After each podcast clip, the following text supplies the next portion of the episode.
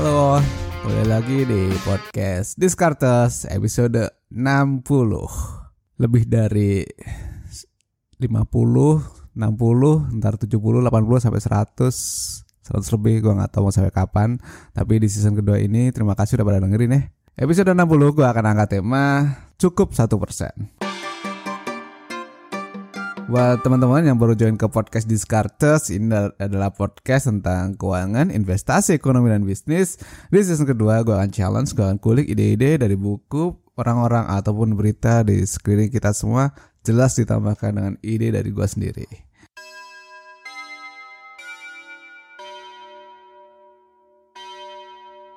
Hmm, apa ini maksud dengan satu persen? Apakah itu merek kopi yang lagi hits? Apakah cuan satu persen? Kepemilikan saham satu persen yang sebenarnya itu gede banget kalau misalnya ada yang punya ya. Kalau nilainya satu triliun satu persen berarti 10 miliar itu gede kan? Atau apa ini? Kita lagi ngomongin apa sih di sini? Gue tertarik dengan salah satu poin yang ada di buku Atomic Habits dari James Clear. Di salah satu bukunya ada kalimat yang menuliskan gini. One percent better every day. Jadi kata dia ya, Impactnya kalau kamu tumbuh satu persen tiap hari, maka setelah setahun kamu sudah dapat progres nih 37 kali lipat. Gitu kata dia. Hasil dari satu persen setiap harinya. Kita nggak akan bahas buku di sini, no. Tapi gue jadi pengen tanya nih.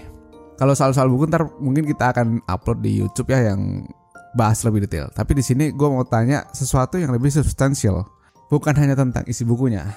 Ada nggak sih sebenarnya hubungannya dengan personal finance? Coba, ada nggak? Pikirin. Ingat ya, kita pernah ngebahas di episode-episode sebelumnya bahwa yang namanya personal finance selalu berhubungan dengan yang namanya habit. Yap, habit. H-A-B-I-T. Yes. Habit emang challenging guys. Karena dalam keseharian, habit ini berhubungan sama orang lain jelas jadi memang butuh support system yang bagus. Well, konteks ini berarti pas kamu invest enaknya ya disupport kan, bukan dinyinyirin gitu.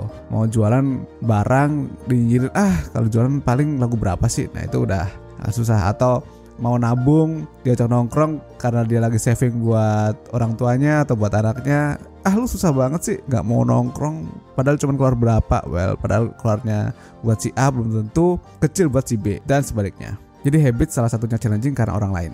Yaps, faktor eksternal. Yang kedua adalah dari internal. Habit itu challenging karena membosankan. Ternyata meskipun semua orang tahu bahwa investasi itu baik, benar, nggak semua orang bisa. Kenapa? Karena ngebosenin pas kejalanin. Ngebosenin pas kita cari duit pertama-tama kerja, aduh gua masa stuck. Tapi kan mau nggak mau harus kerja karena kalau nggak kerja nggak dapat duit. Tetapi kalau investasi lain cerita, inabung lain cerita. Bener-bener bukan sebuah paksaan gitu. Orang kerja terpaksa karena kalau nggak kerja nggak dapat duit. Tapi orang mau saving bukan sebuah paksaan kan.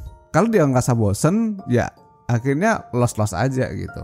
Sebenarnya kalau kita sudah super tajir sih nggak masalah. Misalnya sebulan income sudah 2M 3M ya udah nggak mungkin ngomongin soal nabung karena udah pasti sisa-sisa gitu kan seharusnya ngebosenin, ngebosenin habit seperti itu ngebosenin. Jadi teman-teman yang sudah bisa konsisten invest, konsisten nabung itu sebenarnya bagus banget karena sudah bisa ngelewatin hal-hal yang berguna tetapi membosankan.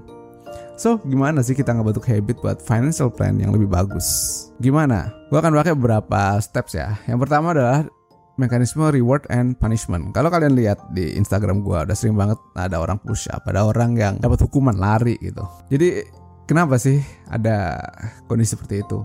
Otak kita akan mengingat bagaimana nggak enaknya ketika perut lapar atau dihina ketika penghasilan kita kecil menciut, dihina sama sekeliling. Mungkin ada yang seperti itu. Otak kita juga akan ingat bagaimana nyamannya diperlakukan seperti raja. Lu datang ke airport disambut di lounge spesial lagi gitu. Terus mau minta kopi nggak usah minta langsung di serve gitu kan. Enak kan? Itu kan yang sering dibawa di obrolan tongkrongan kan kayak gitu. Reward and punishment dari society. Waduh gue lapar nih. Atau ada yang cerita aduh gue habis dari sana dijemput di bandara dan ini itu. Reward and punishment. Gimana kalau kita style untuk diri sendiri? Reward and punishment ini. Kalau misalnya nih target nabung bulan ini terpenuhi kita boleh makan enak reward ke diri sendiri nggak usah banyak dikit aja makan di steakhouse atau yakiniku atau apakah yang kalian sukai ketika tabungannya tercukupi targetnya achieve. Terus kalau misalnya target menabung bulan ini di bawah seharusnya, ya udah batal dulu deh kencan.